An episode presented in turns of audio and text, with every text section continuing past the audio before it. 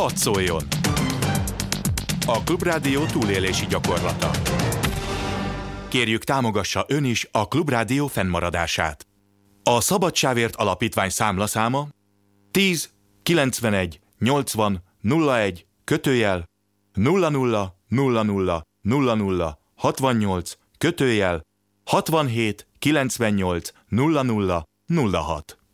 Amennyiben nem sikerült most leírnia, akkor látogassa meg honlapunkat www.clubradio.hu. Hadd szóljon! Hadd szóljon!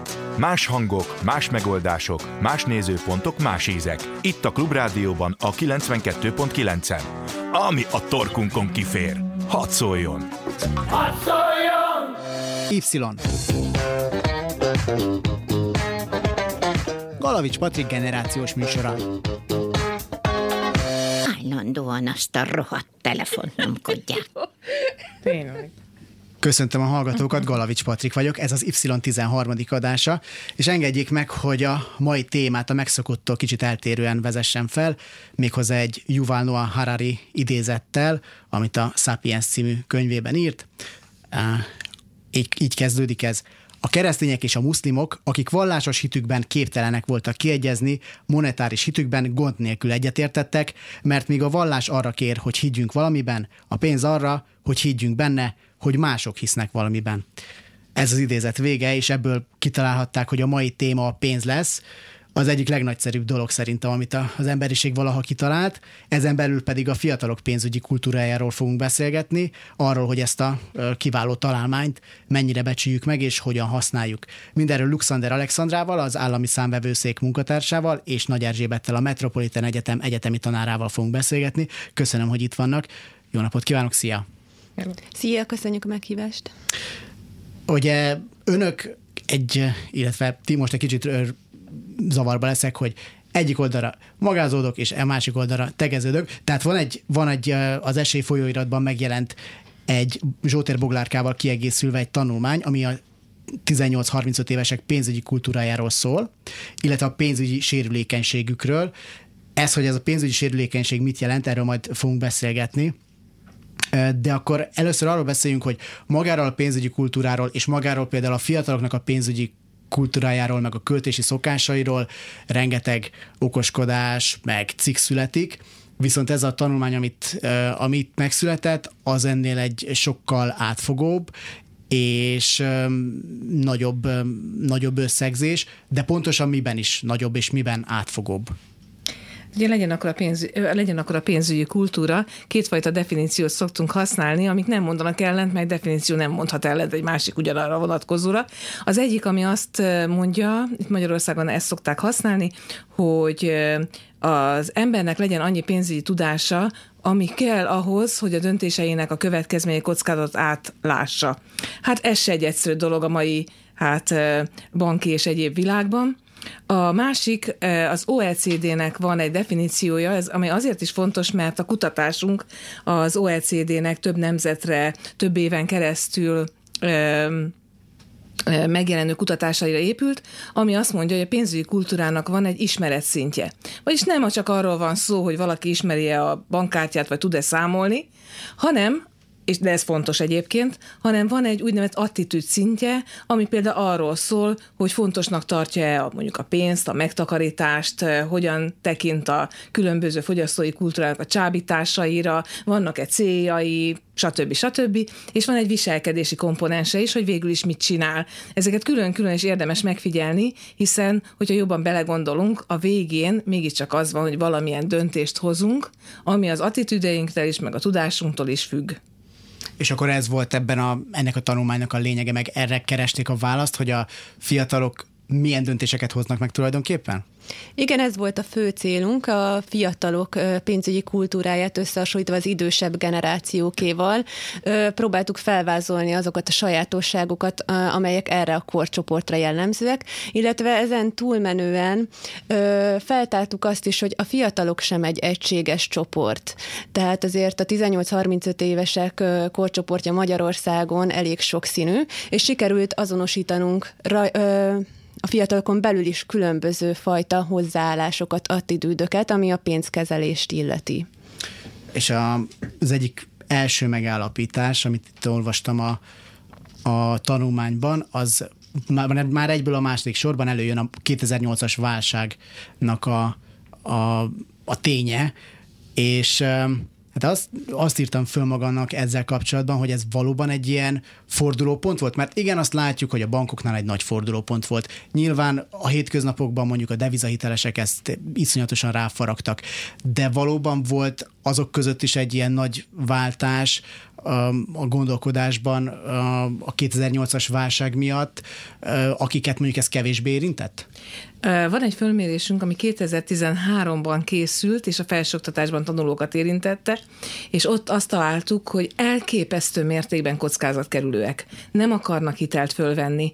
Még azok sem, akik egyébként pénzügy szakra jártak, és tökéletesen átlátják ezt az egészet. 2013-ban már a devizaválságon elvileg túl voltunk, csak a lelkekben nem voltunk túl, és azok a fiatalok, akik ott voltak, azoknak nem voltak ilyen hitelei, de a szüleiknek voltak, és a szüleik tudták nagyon nehezen fizetni a lakást, még akkor is veszélybe volt a lakásuk, a biztonságuk, az, hogy tudják-e finanszírozni egyébként a hallgatónak a költségét. Ez egy olyan sok volt, ami után nagyon sokáig az emberek nem akartak se költeni, se de pláne nem hitelt költeni, és az nagyon érdekes, hogy most láttam a legújabb számokat, hogy most kezdjük kieverni ezt a sokkot, csak az a baj, hogy úgy tűnik, hogy Magyarországon a lónak soha nem vagyunk a közepén. Most meg elkezdett hirtelen fölfutni a hitelezés. És az viszont nem olyan jó, hogyha amikor kezd jobban menni az embereknek, akkor ahelyett, hogy tartalékolnának, elkezdenek fogyasztani, ami nem baj. Igen, ám, de, de mi van akkor, hogyha hitelből fogyasztunk, Aha. hiszen amikor viszont nehezebb lesz, már pedig az élet olyan, hogy egyszer hopp, másszor kop. Tehát ezt a fajta gondolkodás is nagyon fontos lenne a pénzügyi kultúrához, hogy nem csak addig kell nyújtózkodni a takarónkért, hanem azt is kell tudni, hogy ennek a takarónak a hossza változik. És nekünk is kell tudnunk ilyen póttakarókat a jobb időkben félretenni. A fiataloknak, a 19-35 éveseknek ez nem az erősségük a méréseink szerint. Erről majd beszélünk, de erről, erről még a, mielőtt az eredmények szóba kerülnének, mi volt a hipotézis, mi volt a feltevés azelőtt, hogy nekiálltak írni ennek a nekiálltak írni a tanulmányt, meg, meg úgy feldolgozni a korábbi tapasztalatokat, hogy mi fog kirajzolódni a költési szokásokról.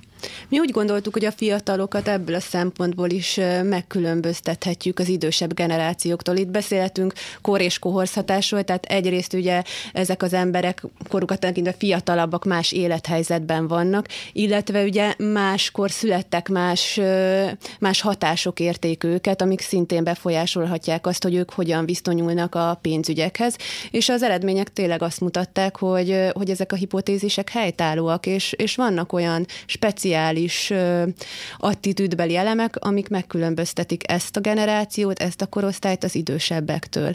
És ugye fontos, mivel hát ez a generáció adja most a társadalom nagy részét, illetve ők egyre idősebbek lesznek, hogy, hogy náluk milyen milyen kultúra alakul ki, illetve ők fogják ugye a jövő ö, generációit is nevelni, és nyilván ennek hatása lesz rájuk is. Mielőtt a konkrétan a fiataloknak a pénzügyi kultúrájára rátérnénk, beszéljünk úgy általánosságban a magyaroknak a pénzügyi kultúrájáról, erről már egy Terzsébet el is kezdett ö, nagyjából beszélni. Most, hogyha én a saját tapasztalataimat hozom, akkor arra tudok gondolni, hogy volt egy, van egy barátom, akinek az édesanyja korábban egy ilyen gyors hitelező cégnél dolgozott, ismerjük ezeket nagyon jól, legtöbbször ugye pár százezres hiteleket osztogatnak ők valami brutális kamattal, és erre szoktam én azt mondani, hogy hát ez a, gyakorlatilag ez a legális uzsora, és nem is az a probléma, hogy ilyen van, hanem engem az nagyon-nagyon meglepett, hogy azt mondta a barátom, hogy az anyukája sosem unatkozik hogy nincs olyan nap, hogy ne lenne hívása, ez egy, ő egy vidéki városban él egyébként, mert gondolom ez is fontos lesz majd a demográfiai szempontoknál, de hogy gyakorlatilag nincs olyan nap, hogy nem mondanák azt neki, hogy hát figyelj Julika, egy 300 ezer forint jól jönne. Hogyha ebből indulok ki, akkor, akkor azt, azt mondom, meg, azt lá, meg hogyha megnézem azokat a statisztikákat, hogy mennyire nincsenek megtakarításai a magyaroknak, akkor azt mondom, hogy nem állunk olyan nagyon jól valószínűleg. Igen, ezek nagyon jó megfigyelések. Valóban sajnos a megtakarítási hajlandóság is alacsony, illetve azt azért megnézhetjük, hogy az államkötvényeknek most már a nagy részét egyébként magyarok edzik, ami makrogazdaságilag nagyon jó dolog, és biztos, hogy valakik vették ezeket az államkötvényeket. De a társadalomnak az a része, amelyik államkötvényt vesz, az, az, az, annak semmi köze ahhoz, akik ilyen, hát mondjuk úgy idéző uzsorakamatot vesznek ö, igénybe, azt lehet látni, hogy a társadalmat egészében nem is érdemes szemlélni, meg kell nézni, ugyanúgy, mint a mi tanulmányaink mindig megnézik azt, hogy milyen csoportjai vannak, és melyik hogyan küzd. Például érdemes megnézni, hogy azok az emberek, akik, akik ilyen kamatot vesznek föl, azok ki tudják-e számolni azt, hogy valójában mennyit fizetnek vissza? Tudják-e a kamatos kamatot? Egyáltalán fogalmat ismerik-e? Egyáltalán az általános iskolában megfelelően megtanulják azokat a minimális matematikai ismereteket, ami nem igazi matematika, csak a túlélésnek a, a minimális záloga, amit kell, és azt látjuk sajnos a kutatásainkban, hogy ebben nem álltunk rosszul, sőt élen voltunk, és most már a középmezőnyben vagyunk, tehát valami... Meddig uh, voltunk élen ebben? Mert most csak, ha az én ö, általános iskolás emlékeimre gondolok vissza, nekem nagyon-nagyon hiányzott az, most az egy dolog, hogy nem voltam matek zseni, de hogyha legalább életszerű példákkal szemléltették volna nekem, hogy hogyan kell egy, mondjuk egy hitel, hitelnél tényleg a kamatot kiszámolni, ami nem történt meg, még középiskolában sem igazán történt meg, meg ilyen életszerű példákat nem nagyon hoztak, akkor ezek szerint valamikor ez meg volt? Vagy, vagy máshogy működött jobban az oktatásunk? Lehet, tessék, mondja. Lehet arról is szó ebben az esetben, hogy nemzetközi összehasonlításban nézzük, hogy a többi ország is alacsony szinten volt, csak ott történt valami aha, változás, aha. és ők léptek előre hozzánk, mi pedig nem tudtuk felvenni velük a lépést. Az az igazság, hogy egészen pontosan ez is lehetne, de valójában 2010-ben, 2010-ben jobban álltunk, mind, mind a többi országhoz viszonyítva, mind pedig saját magunkhoz viszonyítva. Például akkor 70% tudta kiszámolni ezt a bizonyos kamatos. Nem is kell kiszámolni, csak legalább értelmezni. Tudta olyan 70%, és most ilyen 50 körül, 50% körül van, és ebben az áll-európai átlagban vagyunk. Az, hogy az iskolában egyébként tanítják, vagy nem tanítják, én megnéztem, tanítják de valami van az iskolarendszerünkben nem is. lógtam ennyit, ezt most mondom. De hogy... Valami van az iskolarendszerünkben is, aminek az okait meg kéne nézni, hogy miért van az, hogy a kibocsájtott gyerekeknek bizony az olvasási képessége, meg ez az egyszerű hüvelykúj szabályhoz megtanulható matematikai képessége nem mindenkinek, de azért elég tömegesen problémát jelent, és bizony a pénzügyi kultúrához sok minden tartozik hozzá, de azért azt nem fog menni, hogyha egyáltalán nem tudunk számolni, és közbe fölveszünk mondjuk egy ilyen hitelkonstrukciót, nem beszélve a devizahitelről. Hát arról meg aztán főleg.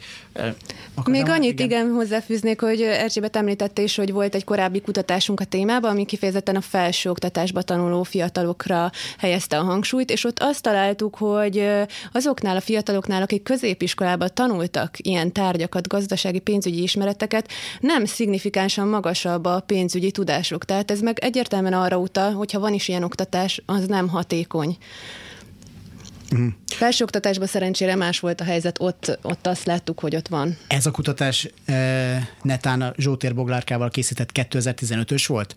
Mert én nekem abból vannak most itt adataim, és nem is, nem is az, hogy adataim vannak itt, hanem három olyan dolgot emeltem ki ebből, egy ilyen korábbi kutatásból, amire gondolom alapozhattak e, ezt a, ezt a tanulmányt is, e, ami már így beosztja a fiatalokat a pénzügyi kultúrájuk, meg a költési szokásaik alapján konzervatívokra, lazákra, és, és a harmadik pedig egy, igen, és a magasabb kockázatot vállalókra, illetve tapasztaltakra.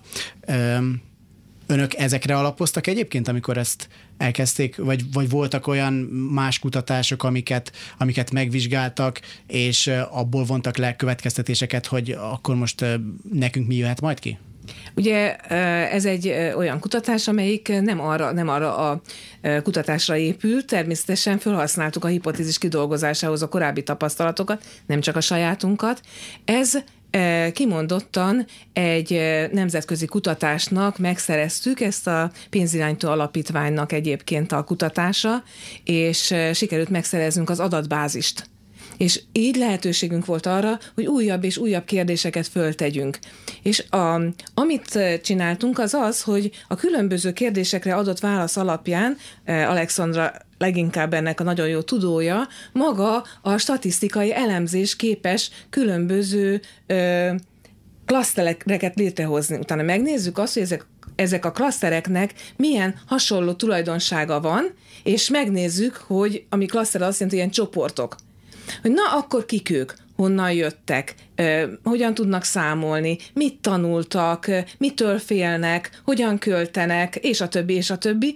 És ebben, ebben az egy kutatásban találtunk olyan klasztert, amelyik rendkívül nagy, úgymond a veszélyhelyzetben van, tudjuk, hogy kik ők, hányan vannak, milyen, hol laknak, és a többi, és a többi, és ehhez viszont egy nagyon komoly reprezentatív kutatás kellett, amit mi saját magunk csak úgy tudtunk megszerezni, hogy ezt valaki megfizette mondjuk a Nemzeti Bank, és hosszú kérlelés után megkaptuk az adatbázist. És akkor ez az adatbázis, hogyha most akkor ebben a, szintén itt a, a tanulmányban olvastam, hogy alapvetően nyolc feladattal mérték fel azt, nyolc feladat megoldatásával mérték fel azt, hogy ki mennyire ért a pénzügyekhez ugye ez a nyolc feladat olyanok vannak közte, mint például, hogy a kamatos kamatot ki tudják-e számolni. Az a legnehezebb. Az a, az a legnehezebb, uh-huh. és nem is véletlen, hogy aztán abból jött ki az, hogy, hogy, a, hogy a, azt tudták a legkevesebben, de például infláció is szóba kerül. Mi alapján lettek ezek kiválasztva, és és miért, miért pont ezek lettek kiválasztva, és mit mutattak meg ezek? Ugye itt egy kész nemzetközi módszertannal dolgoztunk, tehát ezeket nem mi alakítottuk ki, ahogy az Erzsébet említette, és ez az OECD, tehát... De egyébként ezt választottátok volna ti is? Vagy ezeket úgy, úgy, a kérdéseket? Úgy gondoljátok, hogy vagy esetleg Magyarországra más rá lehetett volna szabni, jobb lett volna? Hát én nyilván kíváncsi lennék egy kicsit hosszabb kérdéssor esetében milyen eredmények születnének, ugye ez csak nyolc kérdés, de nyilván nem szabad, a, tehát ennek megvan egy kérdezés technikai része is, a kérdezetteket nem szabad túlságosan leterhelni, mégsem egy vizsgát töltenek ilyenkor, hanem egy, egy kérdéssort. Hm. Úgyhogy arra szerintem alkalmas, hogy egy képet kapjunk. Én más kérdeztem volna, és rosszul tettem volna. Tehát nekem, amikor elolvastam ezeket a kérdéseket, úgy tűnt, hogy ezek pofon egyszerűek. Ezekkel nem lehet mérni. És valóban az első vizsgálatnál az jött ki, hogy van olyan kérdés, amit 90% jól tud.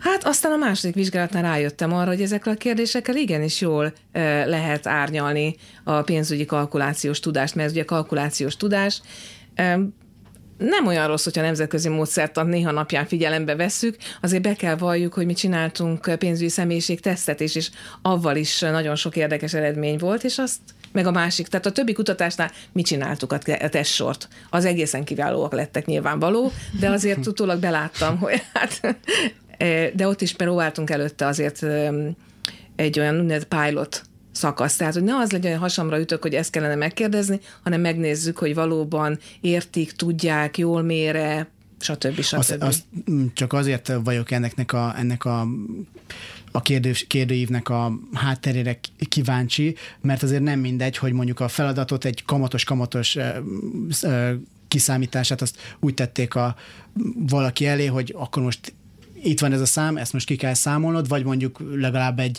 zárt kérdéssor volt, és mondjuk legalább az volt, hogy melyik, melyik a helyes eredmény szerinted, az volt, ez volt? Az volt, az volt. Tehát, hogyha mit tudom én, 2% kamat, akkor mit tudom én, 100 forintnál, neked egy év múlva 100 forintod lesz, 104 forintod lesz, vagy még annál is több. Akkor és en... az lett volna a jó válasz, hogy nem 104 forintod lesz, hanem egy nagyon picivel több, mert az első év után már 102 százalék kamatozik. Hogy mondjak pár konkrét eredményt, amik itt, itt kijöttek. A legjobb uh, eredmény a 98,6 százalék a kölcsön kamatának értelmezésével tökéletesen tisztában volt ennél kicsit rosszabb mondjuk a kockázat és a hozam viszonya, ez 87,9, de még szerintem ez is egy, ez egy egész, egész jó szám. Aztán az infláció értelmezése szerintem mondjuk ez egy kicsit meglepő, mert az infláció szerintem most az én egyáltalán nem matekos agyammal, meg nagyon távol, közgazdaságtól nagyon távol álló agyammal sem annyira vészesen értelmezhető, az már csak 68,9, és, a, és tényleg itt van a, a kamatos kamat, ami 38,7, aki, akinek még ez jól ment, meg ezt meg ezt ki tudta számolni. Nem volt túl nagyon nehéz kérdés. Nekem mondom, ezek túl könnyűnek tűntek első látásra, viszont most látjuk azt, hogy igenis lehet ebben mérni. De mégis több, mint a fele a, a feladatot megoldóknak, legalább hat kérdésre jól válaszolt. Én nekem, amikor ezt így megláttam, azt mondtam, hogy ez azért nem rossz, de úgy nézem, hogy akkor ön pessimistább. Nekem nagyon könnyűek ezek, nagyon könnyűek. Tehát ö, ö, igaziból mondjuk például az, hogy az inflációt az emberek most kevésbé tudják, mint néhány évvel ezelőtt, az annak is köszönhető, hogy az infláció most már nem olyan nagy. Nekem nagyon könnyűeknek tűntek ezek a kérdések, én fontosnak tartom azt, hogy ezekkel a kamatokkal, kamatos kamattal úgy azért alapszinten igen, ezek olyan kérdések igazából, amit úgy gondolom, hogy hasznos, hogyha egy ember tud. Szóval itt nem olyan kérdéseket tettek fel, hogy itt most tényleg valaki pénzügyi szakembere nem erre voltak kíváncsiak, hanem azokat a tudásokat, amit, amire szüksége van a mindennapi élete során, hogy jó pénzügyi döntéseket hozzon, avval rendelkeznek-e. És hogyha ilyen szempontból nézzük, hát akkor, akkor, akkor nem olyan jó, hogy akkor mondjuk közel 20% nem tudta legfeljebb csak a felére a kérdéseknek helyesen a választ. És egyébként hogyan ítélték meg a válaszadók a saját ismereteiket? Mert ugye az nagyon érdekes, hogy, hogy ugye erre, erről is volt aztán felmérés, hogy, hogy azok, akik rosszabbul válaszoltak, ők mondjuk így kicsit így jobban ítélték meg, vagy optimistábbak voltak magukkal kapcsolatban? Azt találtuk, hogy nagyon kevés esetben volt reális az ő megítélésük a saját pénzügyi tudásuknak megfelelően. Több volt az, aki, aki alulértékelte egyébként, mint aki túlértékelte a tudását. Ezekkel az eredményekkel fogjuk folytatni Luxander Alexandrával és Német Erzsébettel a hírek után. Y. Galavics Patrik generációs műsora. Köszöntöm a hallgatókat ismét, Luxander Alexandrával, az állami számvevőszék munkatársával, és Német Erzsébettel, a Metropolitan Egyetem egyetemi tanárával beszélgetünk, és ott hagytuk abba, hogy hogyan ítélték meg a tanulmányukban, a pénzügyi tanulmányukban a fiatalok a saját pénzügyi tudásukat, hogy mennyire látták ezt reálisan, és amikor itt tovább lapozgattam ebben a, ebben a tanulmányban, akkor Um, azt láttam, meg azt lehet olvasni ebben, hogy a pénz, pénzhez való viszonyt a fiataloknál nem annyira maga az, hogy maga a pénzügyi tudásuk határozza meg, hanem a, az érzelmi kötődésük, és ez egy nagyon, nagyon érdekes megállapítás volt nekem, hogy mit jelent ez az érzelmi kötődés a pénzhez. Ú, ilyet írtunk volna? Igen, igen. Jó, nekem... tehát valószínűleg az attitűdökről van szó. Ugye az attitűd Igen. fogalma az nagyjából azt jelenti, hogy valamilyen attitűdtánchoz valahogy érzelmileg kötődöm. Tehát azt mondom, hogy ezt a fickót ezt én szeretem, vagy a dohányzósokat mind utálom, hát stb. Hát a stb. szereti. Um, igen, de nem, nem, nem azt néztük, hogy a pénzt, tehát így nem kérdeztünk rá, hogy a pénzt szereted-e, hanem olyasmire kérdez, kérdez rá ez, hogy, hogy mondjuk a, a, a pénz arra való, hogy elköltsük vagy például, hogy vannak hosszú távú terveim, és vannak hozzá mindenféle stratégiáim. Hogyha pénzre van szükségem, akkor mit csinálok? Ugye van, aki azt mondja, hogy fölélem a tartalékaimat, van, aki valami plusz munkát vállal, van, akinek semmi nem jut eszébe, és a többi, tehát ilyenfajta attitűdöket kérdeztünk meg, és ebben találtunk elég nagy különbségeket a idősebbek és a fiatalabbak között egyébként. Mik a nagy különbségek?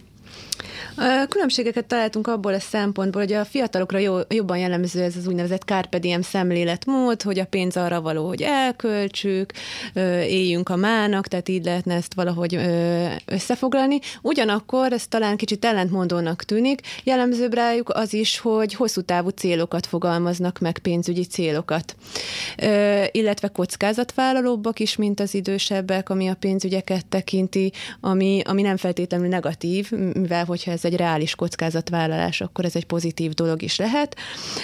Ugyanakkor, ami nem annyira kedvező, hogy kevésbé megfontoltak, kevésbé tudatosak a pénzügyeiket tekintve, például kevésbé gondolják át, hogy telik-e valamire, mire költenek, kevésbé ellenőrzik a pénzügyeiket. Én még egy valamit kiemelnék, hogy a fiatalokra fiatalokra jobban jellemző az, hogy hogyha valamilyen pénzügyi problémával szembesülnek, akkor plusz munkát vállalnak. Ez egy nagyon fontos dolog. Tehát a fiataloknak két előnyük van, az összes többi a sajnos hátrány, amit én így kiemelnék. Az egyik az, hogy hosszú, tárva, hosszú távú terveik vannak, és a hosszú távú terveik megvalósítását az első sokkal inkább a munka, a plusz munka, vagy másmilyen munka árán próbálják megvalósítani, az idősebbekre pedig az jellemző, hogy jobban meg tudják fogni a pénzt, jobban kézben tudják tartani, jobban tudják tartalékolni, költségvetést készítenek, stb. Viszont ez akkor azt is jelenti, hogy ha inkább plusz munkát vállal, egy fiatal, hogy viszont nem mond le semmi költésről inkább, tehát inkább ugyanúgy megveszi a drága cipőt, ugyanúgy elmegy a fapadossal Londonba, de tehát az idejét, idejét akkor inkább már a, a munkára szánja, amiből, amiből összejött a plusz lóvé. Hát ugye kiderült, hogy igen, is, meg nem is. Tehát fiatalja válogatja, ezért kellett klasztereket. Tehát van olyan fiatal, amelyik többet költ, mint ami van, aztán folyamatosan aggódik. Van olyan fiatal, amelyik eh, így jár el, hogy nem hajlandó a költéseiről lebondani, ő boldogan akar élni, de meg tudja teremteni valahogy a rávalót is, és hát vannak olyan fiatalok, akik nagyon óvatosak.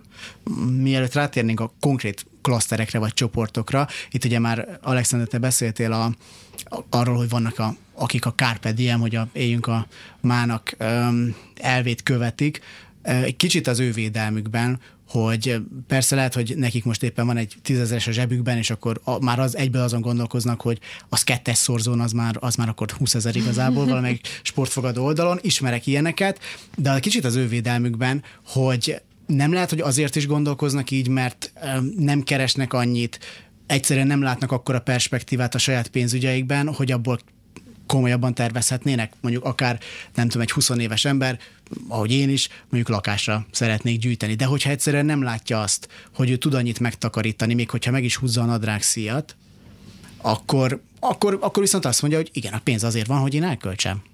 Igen, ezt uh, majd később beszélünk ugye ezekről az említett csoportokról, ott láttuk, hogy az alacsonyabb jövedelműeknél jellemzőbb valóban ez a költekező szemléletmód, illetve ugye ha az idősebbekkel nézzük összehasonlításban, ugye lehet ez egy korból fakadó dolog, tehát a fiataloknak még nyilván másabb az életvitelük. Ez is egy érdekes kérdés lenne, hogy ahogy ez a generáció fölnő, változni fog, illetve hogy fog változni ez. Tehát, hogy ők idősebbek lesznek, ők is fölveszik azt a magatartást, amit a mostani idősebbeknél tapasztalunk, vagy ez erre a generációra jellemző kortól függetlenül, és ők, ők ilyenek lesznek majd mondjuk 45 évesen is. Erre nem tért ki ez a kutatás, de a, akik most 40-50 évesek vagy idősebbek, ők nem hasonlóan viszonyultak a pénzügyeikhez, amikor mondjuk így 20 évesek voltak, akikről most ez a kutatás szól? Ezt, ezt ez a kutatás nem tudja most megmondani. Érdekes módon azt viszont látjuk, hogy, hogy a igazán idős korosztály az viszont nagyon-nagyon kevés pénzből is elképesztő módon ki tud jönni. Tehát abból a pénzből, amit egy fiatal nyomorog, mondjuk egy fiatal család, vagy egy fiatal magányos ember, abból egy 70 év fölötti nyugdíjas minden további nélkül a temetésre félre tud rakni. Ez morbidnak hangzik, de azt belátni, hogy bizonyos dolgok mindenképpen megtörténnek, és mindenképpen pénzbe kerülnek, és nem akarok adósságot hagyni magam után, azért az egy nagyon fontos dolog, azt azért megtanulhatnánk, ami azt jelenti, hogy nem teljesen, tehát hogy, hogy, hogy ahogy idősödik az ember változik, de valamilyen módon megmarad ez a Carpe diem szemlélet a középgenerációra is, és leginkább az ilyen nagyon nagyon ö, ö, beosztó, nagyon ügyesen a pénzzel bánó, nagyon pici pénzzel bánó, ez kimondottan nagyon idősekre jellemző. Hát alacsonyak a nyugdíjak, ugye erre, erre mondjuk erre szoktuk mondani, hogy talán muszáj nekik egy kicsit meg is tanulni, nem? Tehát, hogy legalábbis az a, az, az előfeltevésünk a, a nyugdíjakról, hogy azok alacsonyak, öm, azt tényleg be kell osztani, hogyha valaki nem is takarékoskodott ráadásul mondjuk fiatalabb korában, akkor aztán végképp ebbe bele kell tanulnia, úgymond.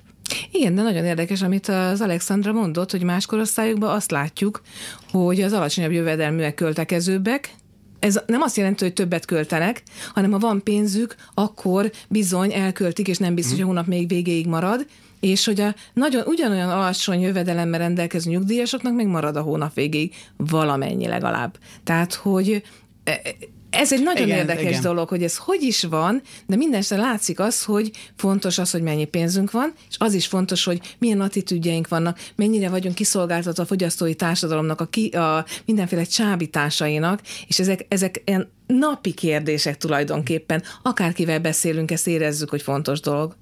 Térjünk át a akkor ezekre a klaszterekre. Nem, nem akarok ilyen idegen szavakat használni, mert el, elüldözzük a hallgatókat, Ajajaj. de hogy um, milyen csoportokat lehet fölállítani akkor így a fiatalok között a pénzügyi kultúra szempontjából?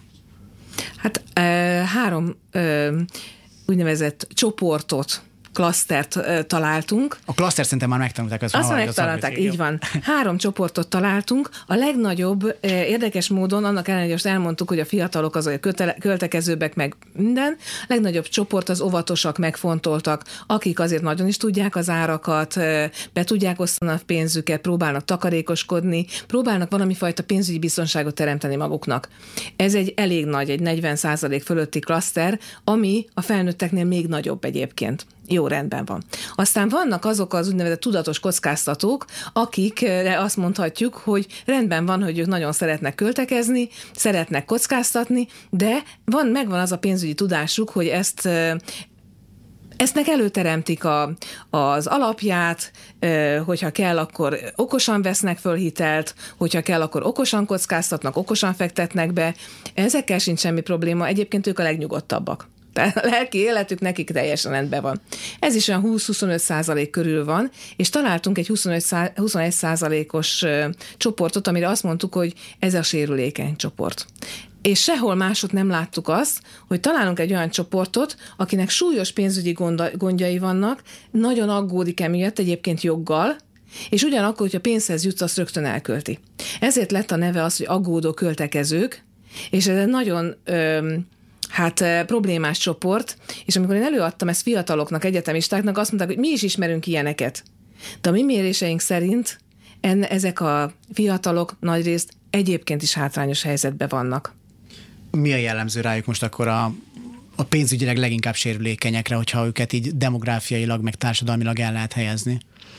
Ami főként jellemző, hogy alacsony jövedelműek, tehát összehasonlításban a többi fiatalhoz képest, illetve kisebb településeken élnek. Ez a két olyan demográfiai tényező volt, amiben egyértelműen elkülönülnek a másik két csoporttól, illetve ami még fontos megjegyezni, hogy az ő esetükből volt a legalacsonyabb a pénzügyi tudás szintje. Tehát itt azért összefüggnek a dolgok, itt is láthatjuk, hogy a tudás, a magatartás, a viselkedés, ezek mind összefüggnek Gondolom, egymással. akkor az is elég valószínű, hogy ők már eleve szegényebb családba születtek mondjuk bele. Így van.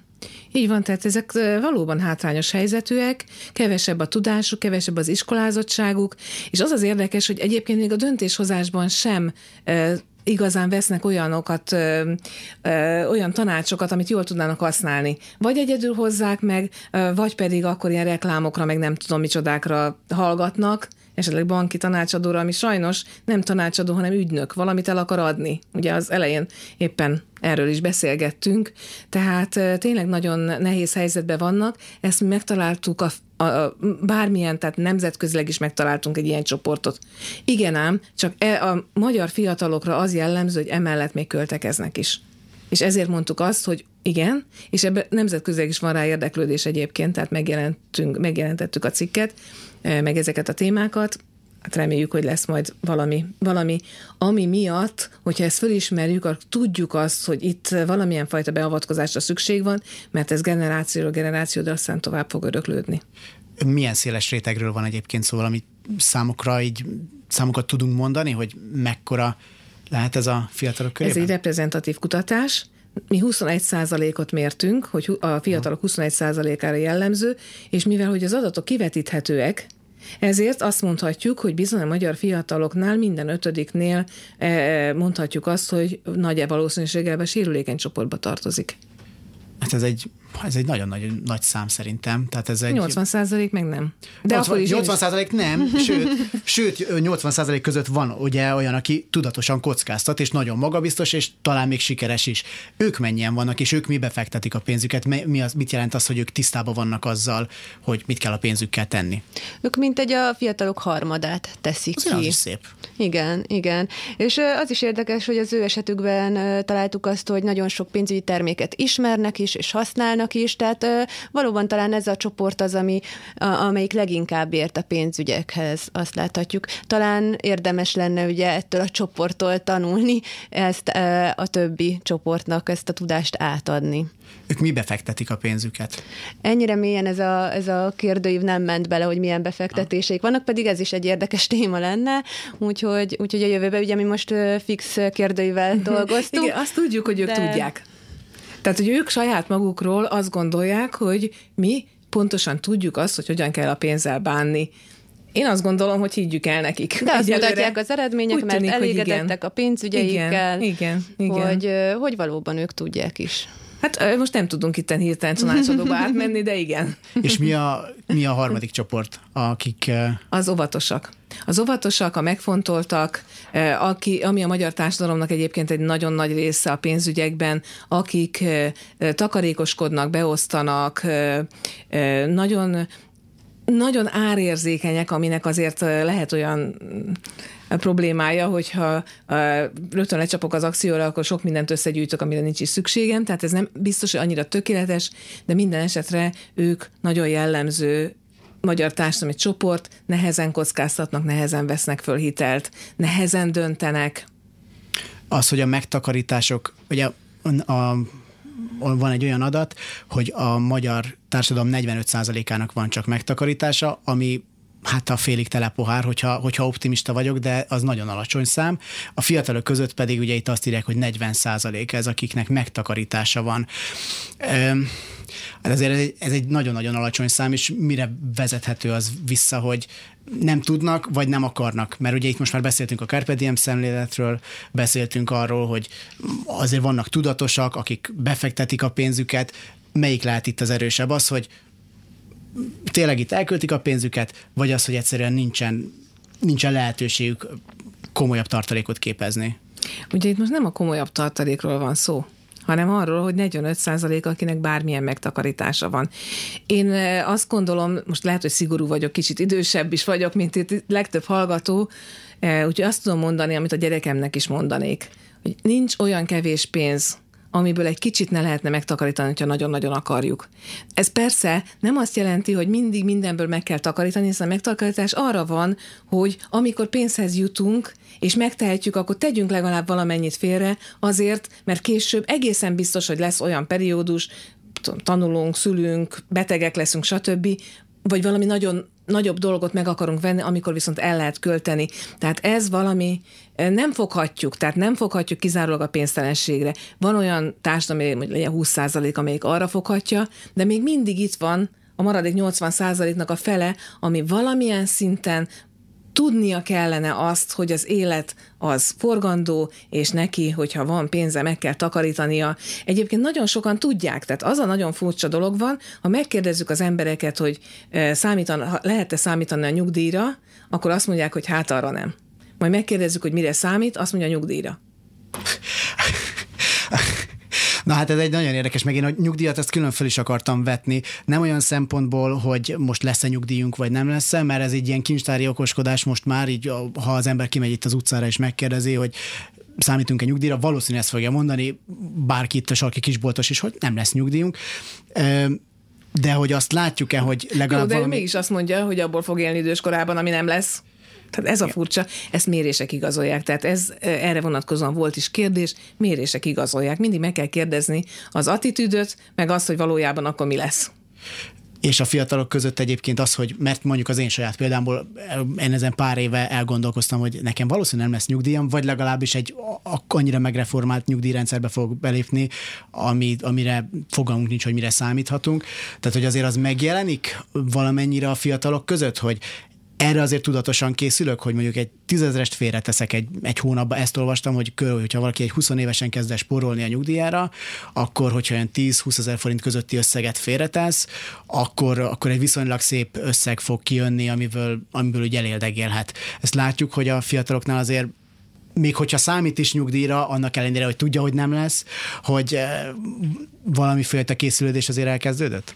De ebből a kutatásból egyértelműen az derül ki, hogy nem. Ugye, amit, tehát ez a kérdés úgy hangzott, hogy az elmúlt 12 hónapban rendelkezette bármilyen megtakarításra, és erre volt ilyen nagy arányban az a válasz, hogy nem. Tehát nem kérdeztünk itt, hogy nem tudom milyen nagy pénzmennyiségekre, vagy milyen formára, semmilyen megtakarítással nem rendelkezett nagy részük.